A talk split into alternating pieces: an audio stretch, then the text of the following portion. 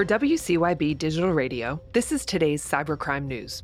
Two men have been sentenced for hacking into several Virginia Beach gas stations to sell gas at a discounted rate. Wavy TV 10 reports that the men used devices that allow maintenance technicians to bypass the credit card requirement and produce a free flow of gas during repairs and maintenance of pumps.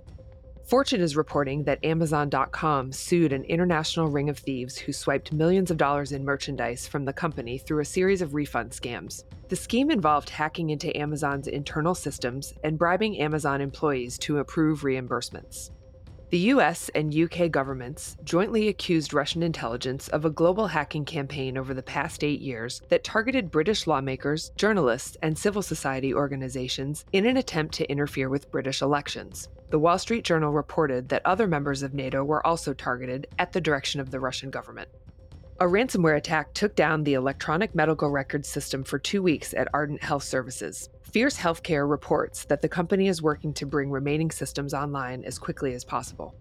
Reuters reported that a study commissioned by Apple has found that data breaches increased by 20% in the first nine months of 2023. The study argues that breaches are becoming so widespread that the only way to protect consumer data is wider use of end to end encryption.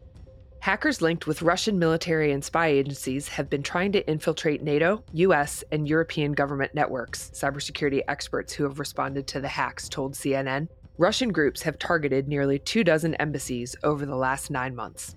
Reporting for Cybercrime Radio, I'm Heather Engel. For more information on the latest news in cybercrime and cybersecurity, visit cybercrimewire.com. The Daily News is brought to you by Evolution Equity Partners, an international venture capital investor partnering with exceptional entrepreneurs to develop market leading cybersecurity and enterprise software companies. Learn more at evolutionequity.com.